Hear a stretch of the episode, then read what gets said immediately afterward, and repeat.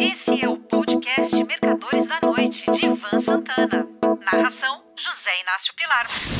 Caro leitor, desde que comecei minha carreira de escritor, já publiquei 17 livros. Contando as diversas edições com capas diferentes, esse número se eleva a 25. Incluindo o Coração de Trader, que a Inversa lançará no início de 2022, o total chegará a 26. O que pouca gente sabe é que escrevi diversos outros, alguns na íntegra. Houve também os que parei na metade por achar que não estavam fluindo bem. Esses livros têm trechos que considero bons, só que isolados boa parte deles ambientada no mercado financeiro. Hoje decidi publicar nesta crônica alguns desses recortes, que se seguirão a outras nas próximas newsletters Os Mercadores da Noite. Assim, o caro amigo leitor conhecerá um pouco mais da minha carpintaria literária, o que equivale a conhecer mais a minha pessoa. Escrevi, na íntegra, um livro chamado Jogo Brasil, terminado em 2016 Acontece que ele não só desce o sarrafo no mercado financeiro, como também contém algumas passagens hoje consideradas politicamente incorretas. Passagens essas que iriam me causar aborrecimentos, ou quem sabe até processos na justiça. E meio a esses trechos, há algumas partes inocentes, ou quase inocentes, que vou transcrever abaixo Reparem que são fragmentos salteados nos quais alguns personagens surgem de repente sem maiores explicações e não necessariamente em ordem cronológica, já que no livro há diversos flashbacks. 52 anos, Celso Milani era um ícone do mercado financeiro. Começara sua carreira como auxiliar na mesa de operações de uma distribuidora de valores erguera sua trajetória até o topo, com grande brilho e, segundo as más línguas, atropelando impiedosamente todos que lhe surgiram pela frente. De auxiliar, subiu para operador e logo em seguida para chefe de mesa. Mudou de empresas várias vezes até fundar o M, com alguns sócios, nos quais também, segundo as mesmas fontes maledicentes, foi dando tombos sucessivos. Quando menos se esperava, Milani se tornou o acionista majoritário do M e, sob seu controle, o banco não fez outra coisa senão crescer. A plataforma de operações do M, onde eram negociadas taxas de juro e de câmbio, ações e commodities, ocupava quase um andar inteiro do prédio. Os operadores se sentavam nos dois lados das mesas. Cada um tinha dois ou mais laptops abertos à sua frente nas telas eram exibidas cotações dos diversos mercados, as últimas notícias, gráficos, tabelas, planilhas, etc. Os profissionais compravam e vendiam os mais variados ativos através de mensagens de MSN e chats, e não mais por telefone, sistema de negociação que ficara obsoleto após quase um século de uso. O berreiro das salas de operação de antigamente havia sido substituído por um vozerio baixo e continuado, como o da redação de um jornal. O volume e a quantidade de vozes só aumentavam, e mesmo assim, não muito, quando algo importante acontecia. Por exemplo, a divulgação de um dado estatístico das economias brasileira e norte-americana. Um homem logo chamou a atenção de Simone. Sentado num patamar um pouco acima dos demais operadores, Sérgio Vilhena podia observar todas as mesas.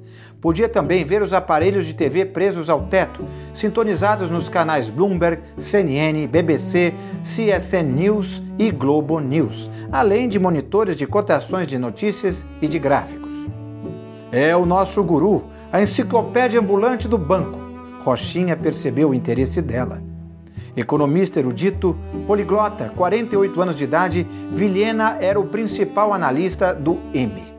Cabia a ele, através de um pequeno microfone na ponta de uma haste curva junto à sua boca e ligado aos alto-falantes da sala de operações, interpretar para os colegas as notícias que chegavam do Brasil e de outras partes do mundo.